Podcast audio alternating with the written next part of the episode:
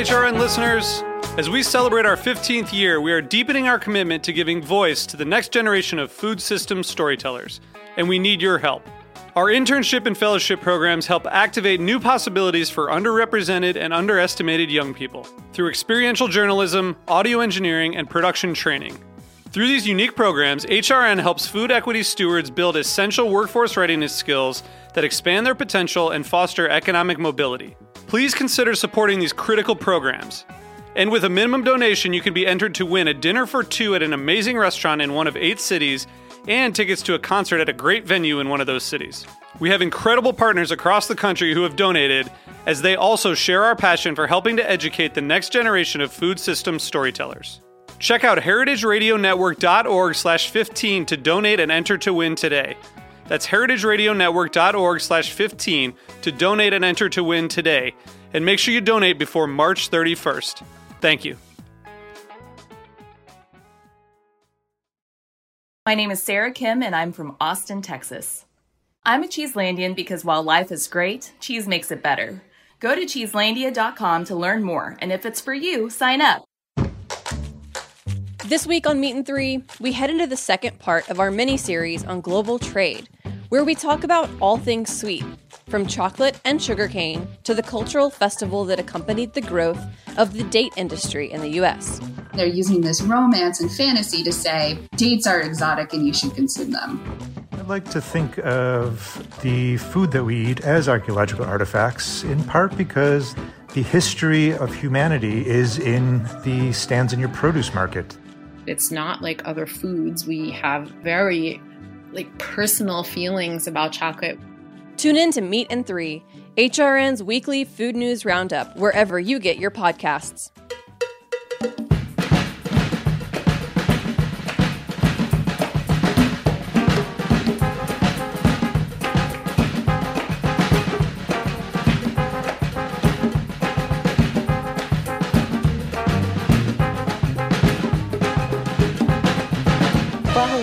Welcome to All in the Industry on Heritage Radio Network.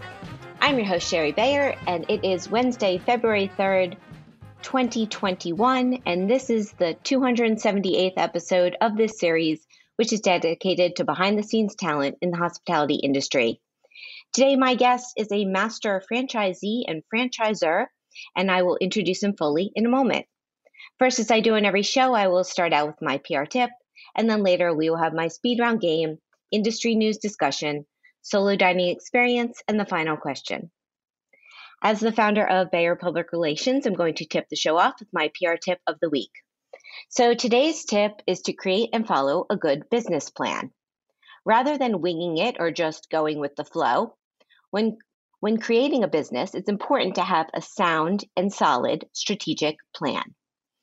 It will not only guide your decisions as you start and grow, but it will help you secure support, including potential financial assistance. So do your research, put pen to paper, and then take action. A smart business plan is simply an invaluable tool.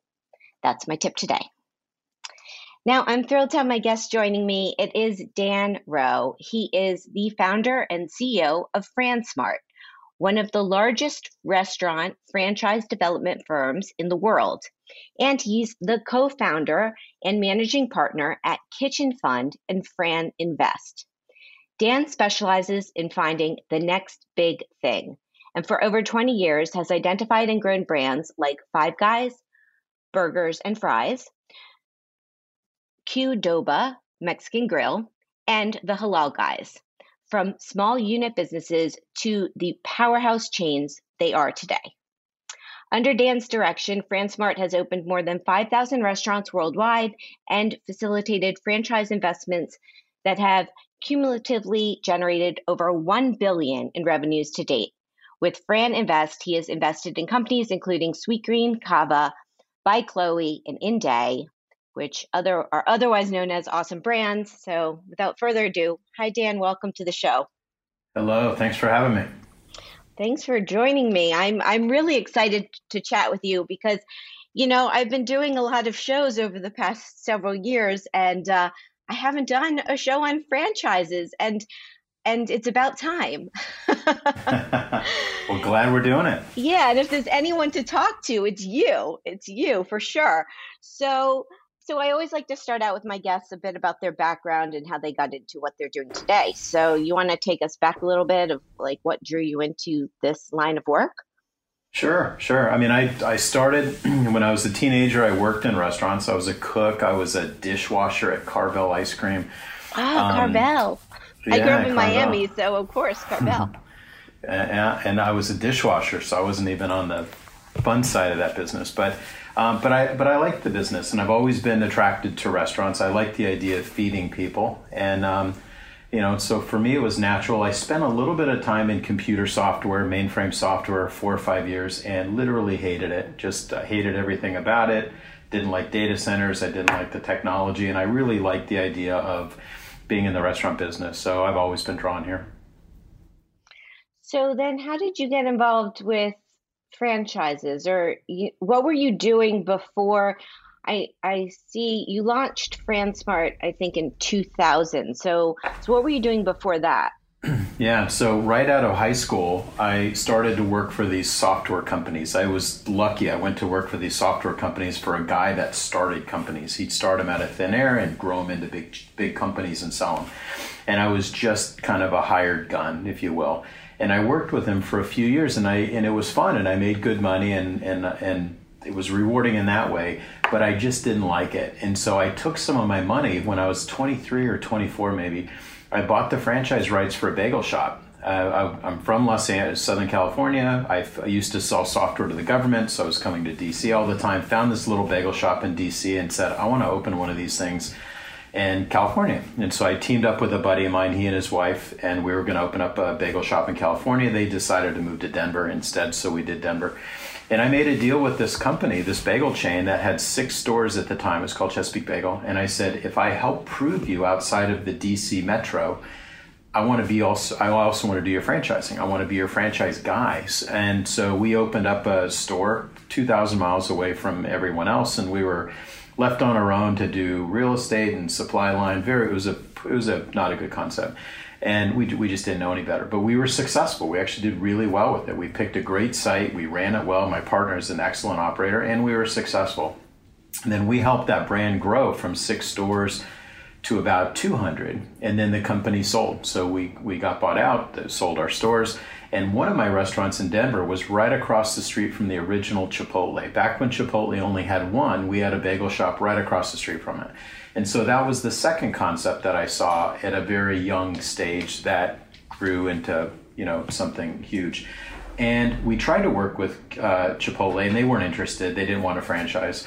And so we approached Qdoba, and Qdoba was interested. They basically saw the same thing with Chipotle going crazy, and they, they, they agreed to franchise with us. We were their outsourced franchising partner we taught them everything about growing from one to you know we grew it from one to maybe about a hundred open another few hundred in development and then we sold that company to jack in the box and then um, and then after that it was 2000 so in 2000 i actually formed fransmart but i've been doing it before that i just was growing one company at a time. And then in 2000 2000 was a very dot-com time. And um, and we were investors in a bunch of dumb dot-com projects, but all the marketing that there that you'd see about technology was how people were using the internet to revolutionize various businesses. My prism being restaurants and franchising, and so I got this, you know, idea of of turning FranSmart into more of kind of a tech-driven approach to doing um, franchise development. And so yeah, so 2000 we started and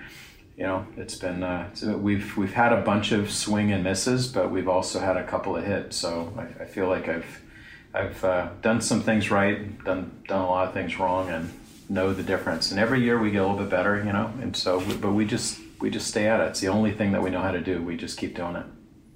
Yeah, you've had many hits. yeah, yeah. So so, but but take me for someone who doesn't know, who's never you just you you you say very casually we took it from 1 to 200 or you know like we grew it like how exactly yeah. do you do that how do you and what's what's the pace typically i would assume it's kind of it's different for all concepts but with the ones you've worked with like how do you go from 1 to 2 and then and then next thing you know, you have a couple hundred. Well, and so so the answer really is compounded growth. So let's say that we sell our most of our franchisees buy 10 locations because nobody really wants to buy a job when they buy a franchise. Um, they're trying to build, you know, invest in a company. And the, the whole beauty of franchising is when you get your company to the point where it self funds. So, you know, if you if we sell a 10 unit, I don't know, Halal Guys franchise, let's just say, and that franchise, you know, the franchisee puts up the money for the first store and it makes a profit, puts up a little less for a second, and because he's reinvesting profit from the first, maybe a little less on the third, but at some point, those three will self fund they'll they'll actually they'll create enough of their own cash that that then they can keep growing. And so that's really how you get this um, exponential growth is like we're only selling you know like you, most of our brands we sell one deal a quarter for the first year maybe one deal every other month the second year and then maybe in the third year we start selling one franchise a month but they're all big deals they're five or ten or 20 unit deals and so the good news for the brand is that one a quarter then one every other month, and then one a month is just a very easy thing to transition into. So it's not a lot of work. It's not a lot of you know brain damage for any one of the particular concepts. And then also for the franchisees, franchisees opening unit two and three and four and five, they become progressively easier to support. The more stores that somebody opens, the you know they're growing with internal people and their, their supply lines are already in place and marketing's already done everybody knows about the brand so the brands really become it becomes easier so it sounds like you know uh, you grow a company to hundreds of units it's not like you do it in the first month. You, they, you, you take your time but but it does it does grow fast especially if it works and people want to keep opening up more stores. This whole theory of compounded returns it works in franchising and that that really is what keeps me here. It's like this we have a mantra in our business like we want to get wealthy helping people get wealthy. We want to get rich helping people get rich however you describe it. It's the only way franchising works. And so if you go sell franchises and then franchisees struggle or they they fail they're not going to keep opening stores. They're not going to pay royalties. They're not going to help you get more you know they're not going to be good references for more uh, franchises. So for us the very thing that we focus on is is you know happy referenceable franchisees that want to keep growing. And that's how these brands wind up growing big over time. Yeah how did you meet or discover five guys? When when was that? Um, so it's it's from my ta- it's from this town I lived in. So little known secret, and, and maybe a maybe a burst of good news for somebody thinking about starting a concept. The original Five Guys closed, so the original Five Guys number one, they opened it up and it didn't work out and it closed. So then they opened another one and another one and another one. They got it took them ten years to get four stores. And then we approached them and we just said, This is like a good concept. You guys keep winning all these awards and everyone thinks it's great. And you know, you guys clearly aren't going to be the biggest burger chain, but we thought we, we thought we could do something because I had just grown um, Qdoba, which was sort of a fast, uh, it was a fresher approach to Taco Bell, let's just say. And so we said, you know, we can do the same thing in Mexico in in, um, in burgers. We can go after Wendy's, McDonald's, Burger King, but with a fresh burger. And and and so we talked him into it. We just said, look, we should, you know, this thing could literally be a, a chain and it could be thousands of units. And so it's no surprise, like how Five Guys is now 2,000 stores around the world. Like to me, there's not one bit about that that's a shock. Like it's it made at the time there's already people eating cajillions worth of burgers that were really not great burgers. And then all of a sudden somebody comes up with a little bit better model. We already knew because of the four stores that were open that were doing well. Like you look at their numbers and they it validated, the model validated. And then they learned, like the first store closed and they learned from what didn't work before and they fixed it and it worked four more times. And and yeah, I mean that's that's a that's a little monster. But. Yeah, I'm not I'm not sure. Well, you probably know how many there are in New York City, but I remember I actually worked with a, an Indian restaurant down on Bleecker Street that was excellent, but they were struggling with the the rent. It was very high, and they ended up closing. And a Five Guys went into the space, and it's been there since. So yeah, yeah, yeah. Um, they've been very successful, or you've been very successful. Yeah, so, and that that's one of the things. Like when we got to Five Guys, their volumes weren't nearly what they became. Like they had the four stores that they had, they did well, but it was it was a year or two later that those that that, that their average unit volumes were really terrific. But yeah, Five Guys economic model is just a it's a winner. Yeah. Let me ask you my question for my last guest. On episode 277, I had on Will Guidara. He's a New York City based restaurateur, formerly of Make It Nice Hospitality Group, which included 11 Madison Park, The Nomad, and Made Nice. He's the co founder of the Welcome Conference and the Independent Restaurant Coalition, and the host of Weekly Specials podcast. So, Will asked, he says, that on your About Us section on your website, it says you specialize in finding the next big thing. And clearly, you're really, really good at that. So, what are the things you look at uh, or you look for before choosing to devote resources to helping turn something like the Halal Guys, which is one of his favorite or was one of his favorite little street side stands, into something that is now all over the country? Well, we, it's we don't always get it right. We guess wrong a lot of times, but we're really looking at potential. And so with halal guys was easy. There's a billion and a half Muslims in the world, and people like uh, hummus and they like you know that the Middle Eastern food and. And you just think about it, it's like there's a billion and a half Muslims and there's no restaurant chain. There's no restaurant concept at all. And and I, we were opening American restaurants in the Middle East, and you know a bunch of our franchises over there. And every time you go over there, you you eat the local street food, and it's the street food was better than the brands that we were franchising.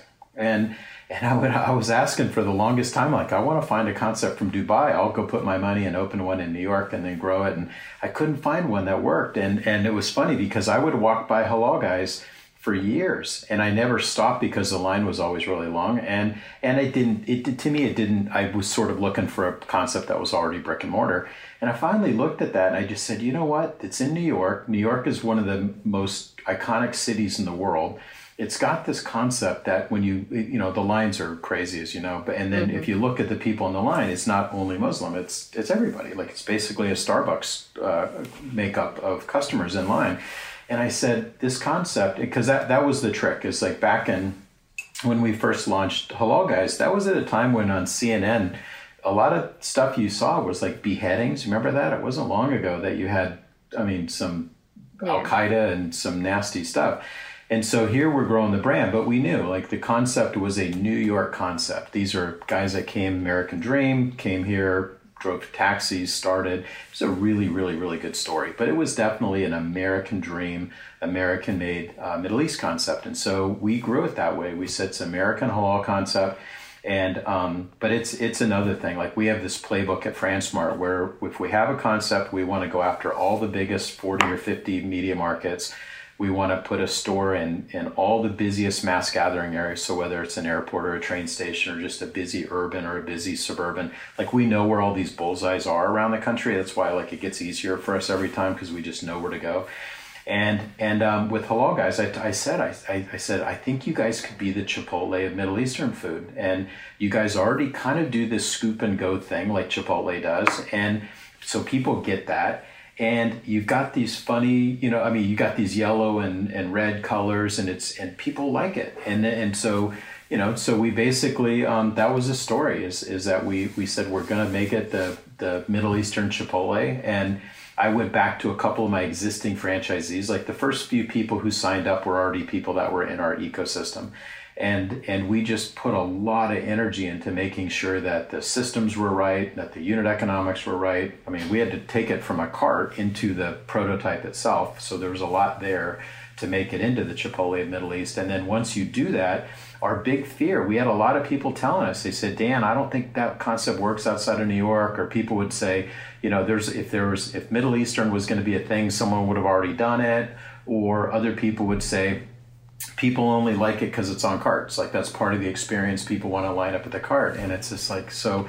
When we started to grow, we were really nervous. We're like, gosh, what if we open up in a market and it doesn't go well? Then people are going to say the concept doesn't travel outside of. Uh, uh, outside of New York. So we were careful. We went to Chicago, picked a home run space. That store opened up line around the block and it was covered in news and social media the store in California was one of my former employees, um, and we just just made sure that that he had the the right team and the right location, the right everything. And he opened up and he did. I mean, he did weird sales. He his sales were ridiculously high. His first uh, when he first opened, and that store even today is still just a straight, you know, busier than a. Um, I don't know. It's really really busy store for a little tiny shop, and it's but you know because we proved that a concept worked outside of the core market. Now it keeps growing, and so that concept now is it's actually the largest uh, and fastest growing Middle East concept in the world. And Canada, America, Asia, starting now into Europe, but uh, but it's growing. But what the thing we look for is we look for potential. So we wanted to know like can the concept grow into something big? Is there room for it? Part of our prism is also we're looking at real estate, and so like all the best real estate around the country already has a Starbucks in it, already has a Five Guys and a Chipotle in it. And, and so you're not going to get into those categories. So we looked at this too from a real estate perspective and said, this is wide open. There's nobody doing this with a brand. Went to a couple franchisees and, you know, and on and on and on. And so, but yeah, it's potential. Unit economics are a big deal too. I mean, restaurants, you know, the, the, a lot of times these concepts are started by chefs, you know, celebrity chefs or chefs or, or people who do it for different reasons and um, it's their baby. But if you sell a franchise to somebody and all of a sudden they're struggling financially, it's not their baby. And so, you know, they're either not going to nurture it the right way or they're going to change it or they're going to otherwise sabotage it. So we had to make sure that there was a lot, a lot of runway. Landlords were going to like it. We knew franchisees would like it. The unit economics were really good. And then we tapped into the right marketing. This is at a time when social media was, you know, Instagram was just starting to be something that a lot of people paid attention to and we you know so a lot of a lot of things happen at the right time. But it happens like i'm grown you know dumpling concept right now from brooklyn brooklyn dumpling shop and it's like that's another one. It's a billion and a half you know asians. People love dumplings. Nobody's done anything new in that space. This guy has created not only all your traditional dumplings that you normally would think of but also like bacon cheeseburger dumplings that oprah eats and you know, it does all these like funky dumplings. And so I look at that, it's the same thing. It's like it's a wide open landscape, nobody's doing it. His unit economics are crazy because he's created this concept that's going to be touchless, right? That's like it's touchless, there's no hoods, there's no grills. Um, you know, it's a very tech forward concept. So, from a food perspective, from a landlord perspective, we already have franchisees lined up. We don't even, I mean, don't, the first store opens in like a month, and we've already got uh, franchisees that already want to sign up without even seeing the store open, and people that are from our from our uh, from our network. But yeah, it's amazing. I, I can't wait to try it. I I actually I work with a restaurant right right across the street called La Palapa, and I so I, I know I know where it is or where it was going in, um, and and yeah, everything I've seen on it, it sounds it sounds wonderful. And and Halal Guys. I mean, it's someone who's lived in New York a long time. It's it, I I certainly love it too, like everyone else, but a lot of times don't have it because there's always a huge line, even late night. I did I did you know get it was unfor- unfortunate um, reason why, but during during the pandemic, uh, less people were out. So I I did. Um, uh, one time I walked by there and there was there wasn't a line and I was like, "What's going on?" So I, I got my halal halal guys and took it to go because um, it's delicious and I, it's uh, I mean it's kudos to you for recognizing what they were doing and being able to grow grow their concept. Um, it's pretty pretty impressive. Thanks. Thanks.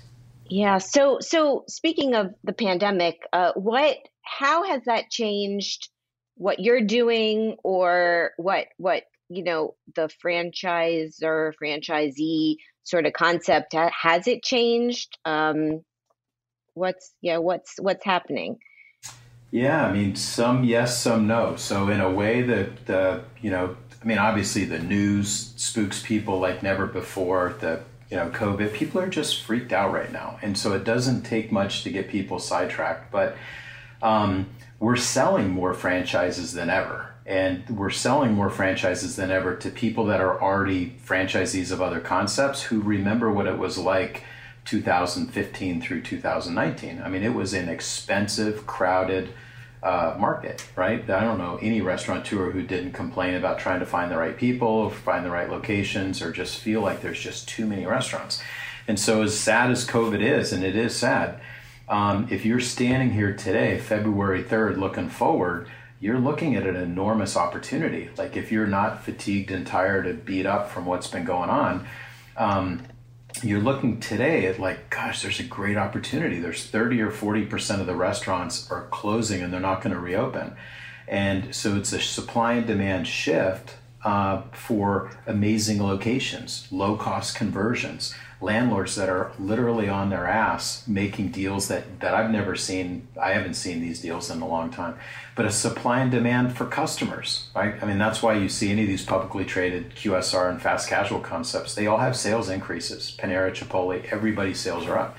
And so, you know, if you do it right, this market is there are people that are cleaning up in this market. And and then for people, I mean, it's like it's you know, with as high as the unemployment is, it's it's just never been as good to get and keep really good people. So I think it's an opportunity, but you know, there's definitely some. I mean, look at the like your government, especially or your your mayor keeping the restaurants closed, and you know uh, that that kind of stuff that that hurts. Like the, you know, limiting restaurant sales and you know, just all these sort of reactionary rules that keep coming up as a result of what we're going through with COVID are obviously just catastrophic. So there's, you know, and then the, the, the sad part of a lot of people are dying and getting getting sick, and it's just, you know, and it's just weird. People are just not feeling, you know, they're just feeling spooked about this. But again, if you just look at it going forward, at some point it's going to be 2022 then 2023 and you're going to look back and you're going to you're going to see that this was a buy low sell high market. Like you know if you look at the stock market there's dips and peaks and dips and peaks. This is this is going to go down as a big dip and you're going to wish that you had invested because somebody else is and then at some point when you realize it's time to get in it's going to be back when prices are more it's going to be more expensive and more crowded and hard to find people. So i, I kind of look at right now as like it's a great opportunity but it's it's kind of hard to have that conversation with someone who's just had the headwinds that they've had the last year. Yeah yeah well it's the same i think with like real estate opportunities and some people are i think some people are seeking this these this time and and this opportunity but some people just you're just not there. I mean it's hard. It's it's a very very difficult time that we're we're going through in the restaurant industry especially. So yeah. um but yeah the future the future uh it's it's good if you can plan for the future. So let's talk uh before we take a break let's talk a little bit about the kitchen fund and fran invest uh, what what are the concepts there and and and how um, how do you decide what companies to invest in is i assume it's kind of the same as how you decide what how to who you're going to franchise with.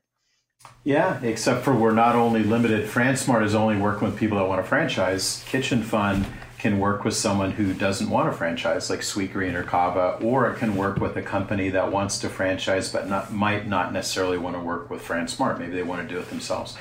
So um, it really just opens us, us up to being a place that we want to find the next big chain at the earliest possible moment. So something that we think could go from a couple to a couple hundred or maybe a thousand and have a really big liquidity event we want to get involved. And so we're different than a lot of private equity or venture capital. Most private equity, venture capital, those are finance guys and they don't really understand the restaurant business and feeding people. They don't really understand entrepreneurs and really the quirks that go that quirks that go along with, you know, chefs and entrepreneurs and stuff.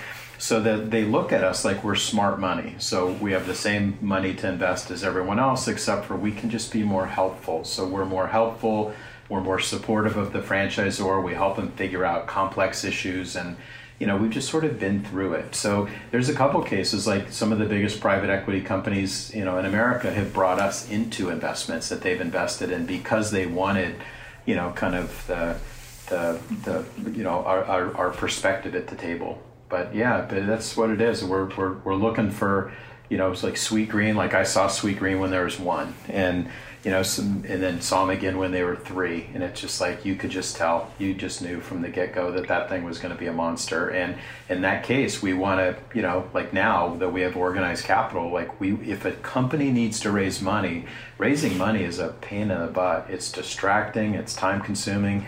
And it's like here we have optics into our brands a year before they ever need the money. So if they're if they're if they're thinking that they're going to need money, this time next year, we can have that conversation today. And when it's time to write the check, we just wire it.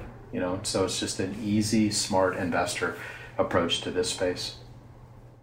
Yeah, yeah. I mean, I Sweetgreen. I I didn't I didn't take any action with it, but I saw it. I mean, you could see see that that grant brand was just going to blossom, and I'm friends with. Uh, Rita Jammet, whose son is Nick Jammet, who's one of the founders. And uh, I remember going to their opening when they came to New York, and um, yeah, it's it's pretty incredible to see how they've they've grown the company, and uh, uh, they yeah. Feel like they deserve all the success because they're they're smart, good people.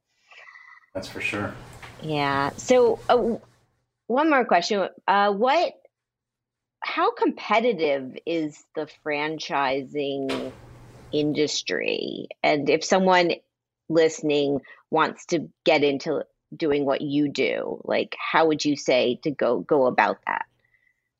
Um, it's really competitive. So it's competitive not only from people who are franchising people like we are, but um, it's it's competitive with people who are you know, social media uh, influencers, people who understand database marketing, um, operations like chain operations guys who realize that the franchising people make more money than the operations people, and who try to get into that space. So it's it's crowded. But my my my advice, and really it's advice that I give myself, is is I waste as successful as we are. I waste two thirds of my time, and so I'm constantly wasting my time chasing deals I shouldn't be chasing or spending time on brands I shouldn't be spending. And, and, and, and in hindsight, if I had back all those hours to invest more into my winners, I would be, you know, many, many, many times more successful. And so my advice to anyone listening is to go pick an amazing concept and just focus on it. Because if you take one, look at Sweetgreen, we just talked about it. Their last round of capital was a billion and a half dollars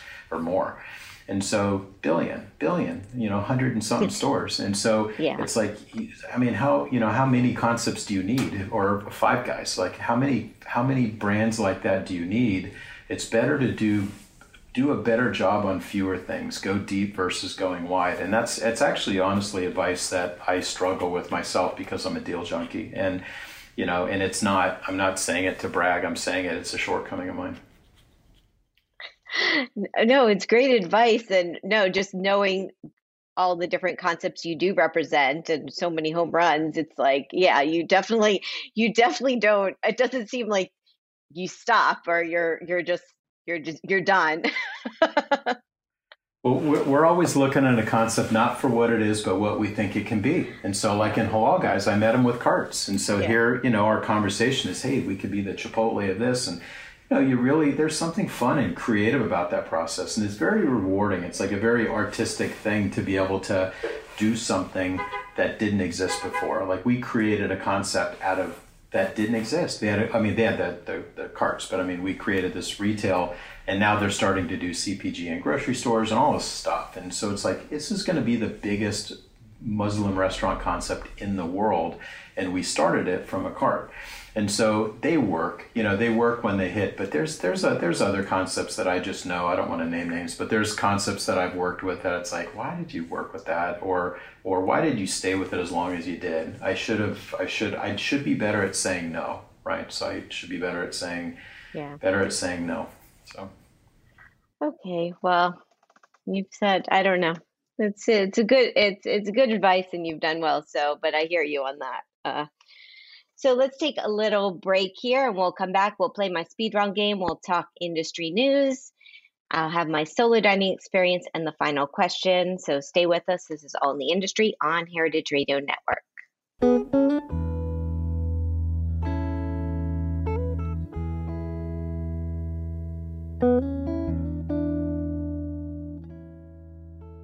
My name is Sarah Kim, and I'm from Austin, Texas. I'm a Cheeselandian because while life is great, cheese makes it better. Wisconsin cheese has proven time and time again to be a delicious expression of craft, hard work, and tradition.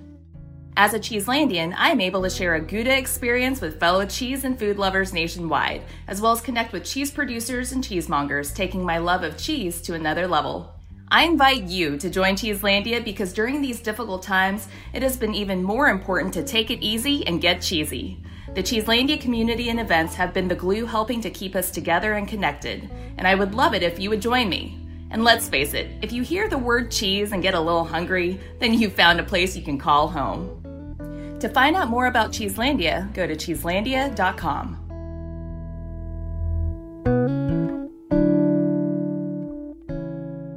Welcome back to All in the Industry on Heritage Radio Network. I'm your host, Shari Bayer. My guest today is Dan Rowe. He's the founder and CEO of, Brand, of Fransmart and the co founder and managing partner at Kitchen Fund and FranInvest. So, Dan, it's time for my speed round game. What this is, is I'm going to name a couple things and you get to pick your preference, such as chocolate or vanilla. You ready? Right. Done. Let's do it. All right, here we go. Eat in or eat out? Out. Wine, beer, cocktail, soft cocktail, or champagne? Beer. Tasting menu or a la carte? Tasting menu. Small plates or large plates? Small plates. Communal table or chef's counter? Ooh. Uh, chef's counter. Tipping or all inclusive charge? Tipping. Over tipping. Over tipping, like that. Fast casual or fine dining? Fast casual. I thought you might say that. Pita sandwich or platter? Platter. Two more. Cheese plate or dessert? Uh, dessert.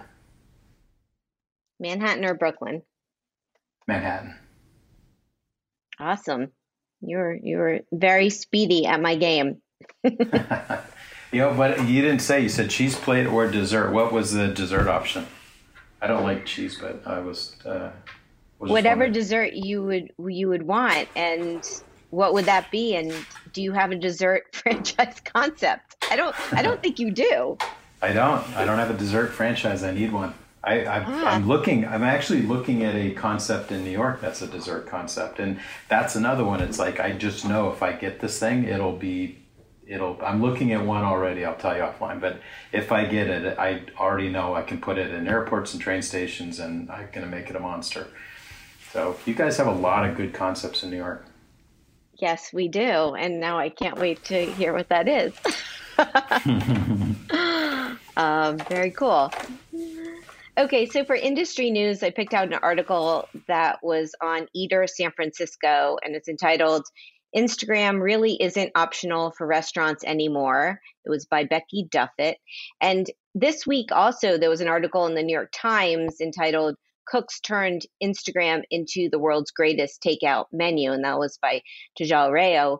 And um, you know it's interesting both these articles hit. The one the one in eaters uh, is focused more on on the restaurant world which you and i are more in so i thought we would talk about that. And uh, you know it's it's basically saying the pandemic uh, made it official that instagram is a necessary tool for restaurants that want to reach customers uh, where they live. And i i mean i I said this uh, back when I was doing, I remember I was doing some Instagram lives uh, back, I guess it was like July and August. And I, I kept saying, I think the reason we learned how to use social media and Instagram was for, for this time period we're in now and to be able to communicate. And, and I, I completely agree. It's essential for businesses and restaurants to be on it and uh, get information out there about when they're open or what you know what's happening um, on their menu.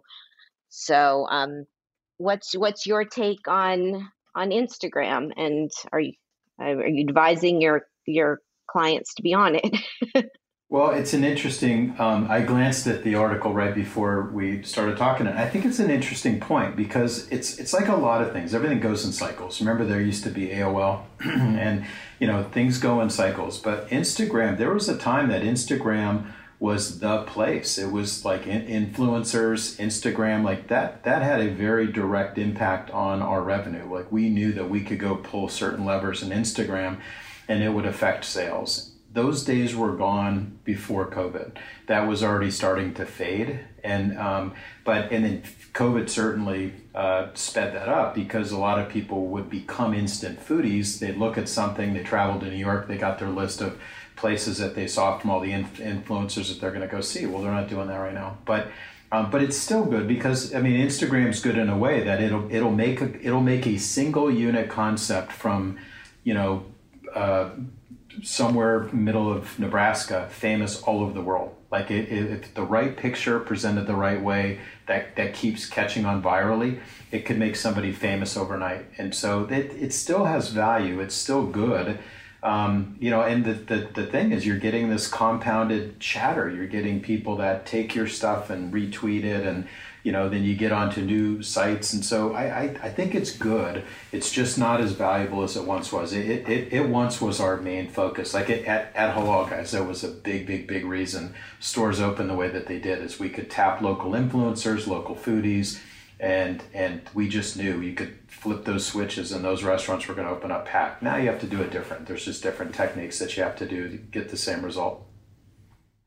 Wow. Yeah, that's interesting because because I didn't I think for me or what I've observed is I I didn't think it it Instagram had a low point or or peaked and was going down and then went back up. I feel like it's it's been a, a major uh the most popular app I would say for food re- restaurants in the past year and or so before before the pandemic and and this I feel like it just shifted the focus a little more now being like I'm using Instagram to look up restaurants that I potentially want to go to to try to figure out what they're doing. Do they have outdoor dining? Is it heated?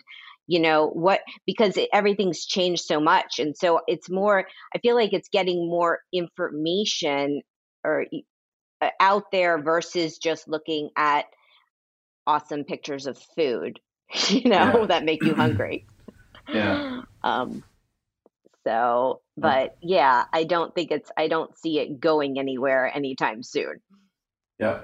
Yeah. No, but it's not going to go away. It's just, it, to, to me, it wasn't the, it wasn't the end all, um, uh, tool, there was just that window where you only had to do a little bit of stuff and it wasn't expensive and it would have an enormous result. And then quickly these, and this is back when influencers used to do it because they were trying to become influencers, so they didn't charge you for mm-hmm. that. I know influencers now get paid fifty thousand dollars for this and twenty five thousand dollars for that. It's just sort of like that whole price value relationship to why you did that. The the investment versus the benefit is just not what once what it was um, before. So we, we we do other things. We have we get more. There's we get more results from other things, P, namely PR. Like we you know PR is probably the best. Getting other people period talking about how good your concept is and then letting that spread virally is the best way to go get trial. Hey man, I'll take it. That's the best compliment you could have said. Yeah. yeah, PR doesn't. Uh, PR is essential, I think. So, um, but sometimes people don't don't um don't realize the value or want to invest in it. So, I appreciate that. So before before I do my solo dining experience, uh, I just also wanted to say, uh, yesterday Governor Cuomo announced that New York City is now allowing restaurant workers to be included in Phase One B uh, in getting the vaccine, which is uh, which is amazing because restaurant workers like two days ago were were listed in I think it was like phase four. So they they moved them up, and I'm I'm really happy about it because restaurant workers are essential and have been working so hard during this pandemic. So I think it's great news. And they also we're going to have uh, restaurant indoor dining going to 25% as of Valentine's Day. So that's also going to change things here because I've been dining outside in the cold, which I will talk about now. Um, so my solo dining experience this week is at Wayan. Here's the rundown. The location 20 Spring Street, Nolita, New York City. The concept French Indonesian cuisine with modern American style. The owners, Chef Cedric Vongerichten and his wife Ochi, who is from Indonesia. So, why'd I go? Well, I love this restaurant. I wanted to support them. So, my experience. So, this past Saturday, I made a reservation for two on Resy. The system wasn't allowing reservations for one. So, I showed up by myself and was hoping they would let me dine there and they did because if you know if it was a problem with not having the right amount of covers i would have taken my food to go but it wasn't a problem. They had a, a, form to fill out for contact tracing for COVID. Uh, they were busy. I, I, had to wait a little bit for my table to clear, but it was a nice, cozy outdoor table under a heat lamp, and they had a little grill on the table also to keep your food warm, which was great. Um, and it was, yeah, it was very cold out. It was like 25. It's silly to be dining out, but that's what I was doing, and lots of people were doing it too. Um, so I ordered, I ate, I met the manager, Eileen. We had a really nice talk. Uh, I didn't linger too long because, uh, you know, my toes get get cold pretty fast. Um, but it was it was it was wonderful, and I have to say because I didn't say last week on my solo dining that in New York everyone's wearing masks and and and there's hand sanitizer on the table, and it's very um, they're taking the right uh, really great precautions, I think, to make you feel safe and the servers feel safe too. So, what did I get? I had hiramasa sashimi with ginger turmeric dressing and sambal mata, and that was recommended by my server. I also had crispy baby back pork ribs with soy tamarind glaze and sesame seeds and a corn fritter. And they also surprised me with a key lime pie dessert at the end my take. I loved it. The sashimi was delicious, really fresh, awesome flavoring. And I was craving comfort food. So the ribs and the fritter, that's what they were. And they went really well together. And the dessert was just, you know, icing, icing on top. And I had some leftovers to go. I couldn't finish it all. The ambiance. So they have a three sided covered shed with heaters and there's partitions between all the tables. So I was in my own little nook and uh, as I said, there was this little grill, so it was you know extra heated uh, elements happening to to keep people warm. Um, they also have some tables outside the covered tent. I'd say it's perfect for a dinner with friends or date night. Interesting tidbit: Wayan has a special menu happening called Indo Chalet, which is a prefix menu that um, many tables were having. Uh, you have to reserve it in advance. Uh, it was too much for one person, so I passed on it this time. But next time. Personal fun fact. So I talked about a solo dining experience at this restaurant back on episode 207. If you want to hear that, that was an indoor experience. And Chef Cedric and his sister Louise were my guests on episode 121. We were talking about their Food Dreams Foundation, and Jean-Georges is their father. In case you didn't put that together, uh, the cost of my meal was $54, not including tax and gratuity. Would I go back? Yes. And their website is wayan nyc.com. That's W A Y A N dash nyc.com. So there you go. What do you what do you think, Dan? Do you think this is a franchisable concept? well, I want to check it out. It makes me want to go back. The best the best compliment you can give it is that you'd go back, right? That that's yeah. what separates that that really is the biggest thing is to customers they vote with their wallet. Do they want to go back? And if that's the case, that's probably the biggest indicator we look for. Yeah, that's how I feel about clients too. Honestly, in PR, if somebody I worked with comes back, it's like the best feeling. Uh, so I'm with you. That's okay, the neat thing so, about the restaurant business is that this instant gratification. You feed someone, they're paying you, and you're feeding them, and they say thank you, and they come back. There's just nothing better. Yeah, yeah, I agree. Okay, so it's time for the final question. My next guest is Mark Bittman. He is a journalist. He's formal, formerly with the New York Times. He's a cookbook author. He's the editor in chief of Heated. He's a leading voice in global food culture and policy for more than three decades. And he has a new book out. It's called Animal Vegetable Junk A History of Food from Sustainable to Suicidal. So, Dan, what would you like, like to ask Mark? I want to know more about meatless, more about plant based. What are we going to see? When, when are we going to see meatless and plant based more pervasive in the restaurant business and in really in your homes? It's still such a novelty that people talk about. Great question. And you've worked with, I'm thinking you've worked with by Chloe. So, yeah. Um, yeah, so you have some experience with that. Yeah. Uh, I will find out. I mean, he's I mean, Mark Bittman, he's he's written a lot of books. I don't have the number in front of me, but he's he's quite an impressive man. So looking forward to chatting with him. Yeah, I'd love to. I want to see that go mainstream because you know it's like by Chloe did it, but other than that, you go to a normal chain and they make such a big deal of the one item on their menu that's meatless, and it's just. I think at some point that you're going to see that's not the case. I think you're going to see it much more pervasive. So I hope so.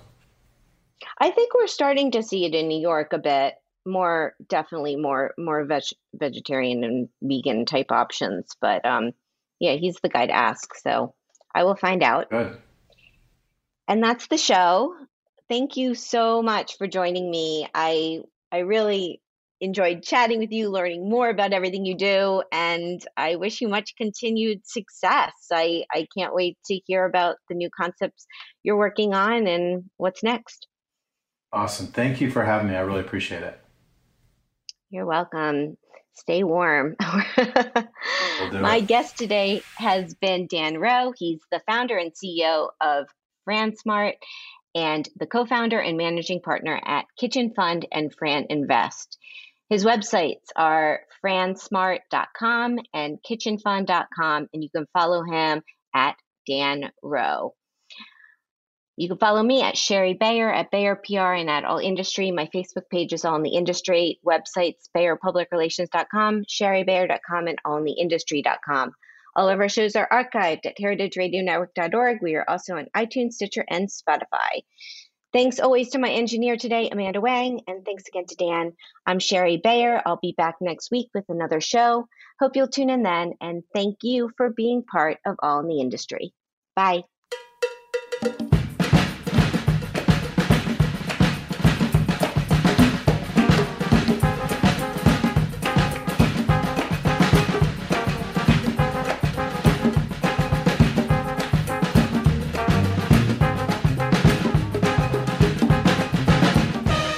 All in the Industry is powered by Simplecast. I'm Shari Bayer, and you're listening to Heritage Radio Network, a member supported podcast network broadcasting over 35 weekly shows live from Bushwick, Brooklyn. This year, HRN is celebrating 10 years of food radio. For the past decade, we've been taking you behind the scenes of farms, restaurants, breweries, school cafeterias, and more. It's been 10 years and we're just getting started. Learn more at heritageradionetwork.org.